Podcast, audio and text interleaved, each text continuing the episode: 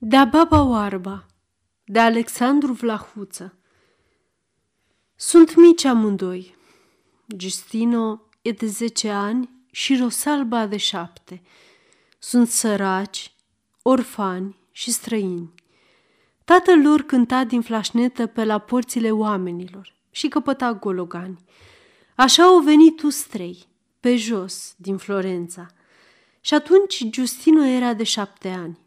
El știa să joace, să-și frângă mijlocul și să treacă frumos prin cerc, iar Rosalba nu știa decât să râdă și să bată din palme tactul flașnetei. Dar tata bea prea mult vin și atunci era urât și rău. Da, era foarte urât tata atunci și seara, când n-avea niciun gologan, ei nu trebuia să plângă dacă le era foame, pentru că asta supăra foarte mult pe tata și îi bătea rău. De aceea a murit. Și un moș bătrân care s-a supărat pe tata pentru că a murit, a vrut să le ia muzica, dar ei au plâns așa de mult ca să le dea încât moșul le-a dat-o. Și ei au plecat cu muzica și nu s-au mai dus pe acolo niciodată. Acum șed la o femeie bătrână, departe, departe, tocmai la marginea orașului. Umblă toată ziua cu muzica și seara se duc acasă cu pâine și cu gologani. Acestea mi le-a spus micul Justino, cu o naivitate adorabilă și într-o românească pe care el o vorbea fermecător de stricat. Eu am întâlnit adeseori pe acești sărmani copii. E, într-un surtuc larg, fără culoare și cu buzunarele spintecate, purtându-și a nevoie muzica în spate. Ea, într-o rochiță scurtă din petici și cu un baidăraș de lână vechi pe care Justino îl înfășoară în fiecare dimineață de două ori în jurul gâtului. El încrucișează peste piept și le de la spate, frumos, ca să nu răcească. Și amândoi merg așa triști și perpeliți, mititei de ei, copilul înainte și surioarea după el. Și amândoi își tărăsc picioarele în niște ciobote mari și grele, pline vecinic pe din afară și pe dinăuntru, de noroiul băltoacelor de prima halare. Se odihnesc pe la răspântii. Justino se apleacă de șale și încetinel își pune muzica jos. Alături, atăcuți, se așează amândoi pe caldarâm. Cu un fel de frică uneori își privesc îmbrăcămintea lor săracă. Ei simt bine că au aceleași gânduri, de aceea foarte rar își vorbesc. Câteodată, privirile lor pornesc alături și afundă în zara cerului. Când timpul e frumos, ei simt ceva, ca o mamă bună care stă lângă dânsii și îi mângâie. Cu o bucurie tristă, cu un zâmbet bolnav, își întind gâtul și își încălzesc în soare chipurile lor galbene, lungărețe, bătrâne și nespălate, cu ochii mici, împăienjeniți, îngropați sub frunți înguste, cu urechile mari, cu umerii obrajilor scoși ca la mongoli și cu buzele lungi, subțiri, uscate și vinete ca piatra. Dar toamna se duce și vremea prinde a se năspri. Cerul devine mai posumorât, casele mai închise și oamenii mai răi.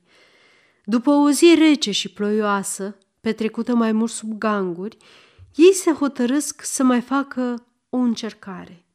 Justino scoase un suspin adânc și năbușit ca să nu-l audă mica Rosalba.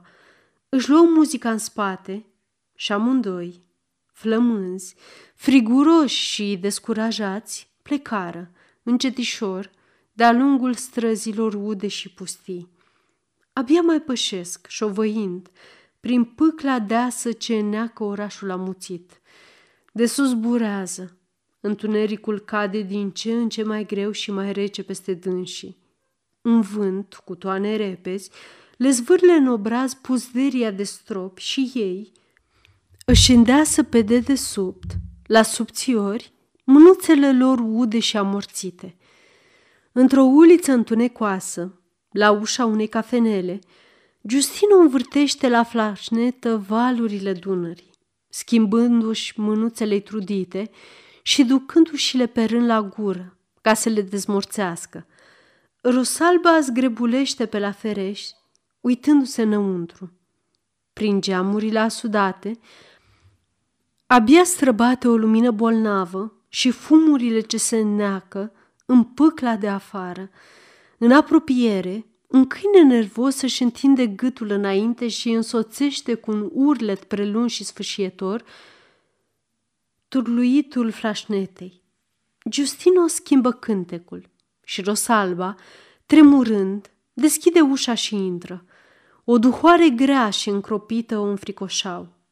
Galbenă, sfiicioasă, îngânând o milogeală fără vorbe, cerșind mai mult cu ochii decât cu glasul, ea și întindea talerul pe la toate mesele și nimeni nu o vedea și vaetele cântecului de afară îi se jăluiau un urechi din ce în ce mai sfâșietoare. Din nou se întoarse pe, pe la aceleași mese. Hai, pleacă de aici!" Îi ziceau toți răstit. Își lăsă încetișor mâna în jos, deznădăjduită. Când vrut să iasă, simți că îi se taie picioarele sub dânsa. Stătu în loc și privi dureros și aiurit în jurul. Unui om de lângă ușă îi se făcu milă și îi dete cinci parale. Flașnetată cu, copila se apropie de frate o umilită, pe jumătate moartă și cu un glas leșinat, întinzând în întuneric pumnul în care strângea gologanul, ea suspina. Numai cinci parale. Micul Justino își înăbuși în pieptul oftat, tăcu și, opintindu-se din răsputeri, își ridică în spate marea lui muzică. Niciodată nu-i se păruse grea ca în seara aceea. Amândoi se îndreptară spre casă. În colț se opriră. Fetița intră și cumpără un corn. Începuse o ploaie măruntă.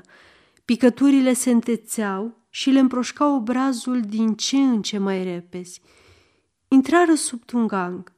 Fetița duse cornul la gură și vrut să muște, dar îi se păru prea mic și îl întinse întreg lui fratesu, rugându-l să mănânce el tot, pentru că ei nu e foame. Justino și el jură că nu e foame deloc și rugă să mănânce numai ea.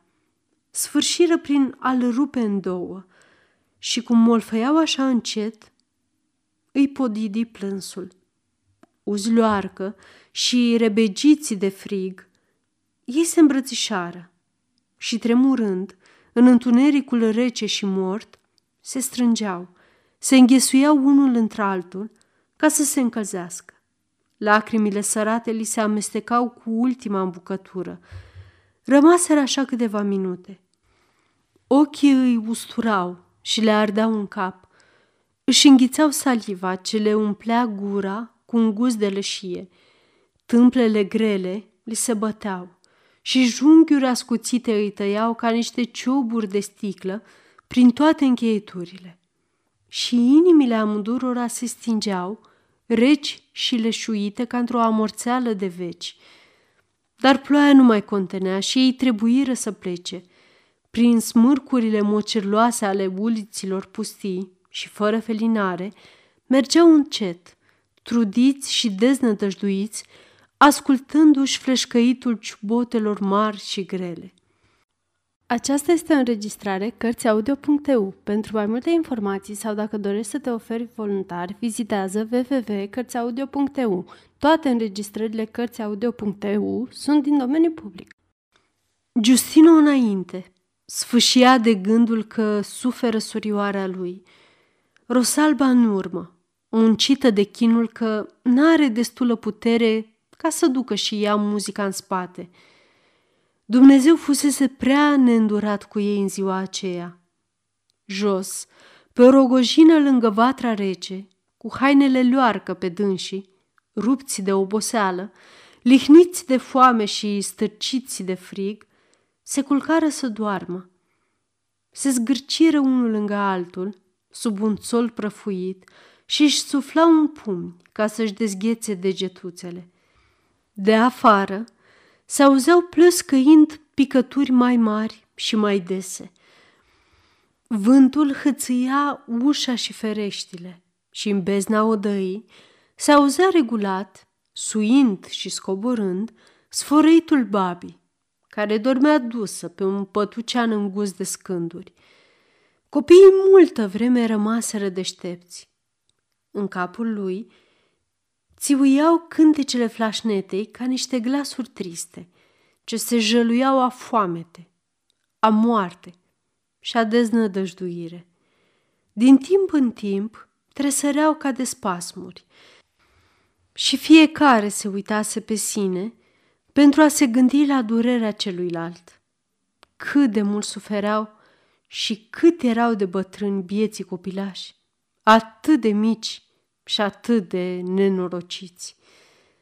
Când se deșteptară a doua zi, își simțiră obrajii necați într-o lumină caldă. Soarele zvârlise un smoc de raze pe căpătâiul lor. Ei se sculară veseli, întăriți și porniră de acasă plin de speranță și de curaj. Era o zi frumoasă care le dădea viață. Albastrul cerului, căldura soarelui, deșteptau întrâns și amintirea dulce a fermecătoarei lor țări. Câțiva copii se jucau într-o curte. Justino, voios și plin de încredere, își așeză flașneta în poartă și cântă. O servitoare îi aduse trei gologani. Erau fericiți. Mâncare pe fugă brânză de un ban și pâine de doi și ochii lor se sorbeau, umezi și sclipitori de bucurie. La cultul stradei, într-un mic maidan, se întâlniră cu vreo patru copii de seama lor care se jucau. Ei au înțeles îndată că erau buni prieteni, deși se vedeau atunci pentru întâia oară. Cu ce să înceapă? Învoiala se făcu repede. Baba oarba! Baba oarba! strigară voioși cu toții, sărind, bătând din palme și zvârlind cu căciulile în sus. Un copil își neznoda un testemel de la gât. Justino își așeza muzica de o parte și se lăsă să-l lege peste ochi. Micaro Salba privea nebună de bucurie. Ei uitaseră foamea, frigul și suferințele de ieri. În ceasul acela nu mai erau străini, orfani, săraci și nizbeliștea nenorocirilor. Și cum treceam pe acolo, gândindu-mă la necazurile mele, mă simți deodată cuprins pe la spate de două mâini mititele și slabe. Și un glas nebunatic strigă, Te-am prins! Dar simți îndată că sunt ceva mai mare decât ceea ce voia el să prindă și, cum își ducea mâinile la legătură, ca să-și o ridice de pe ochi, copiii năvăliră spre el râzând și țipându-i, Nu te desface! Nu te desface! Și eu am stat, privindu-i până ce și-au isprăvit jocul.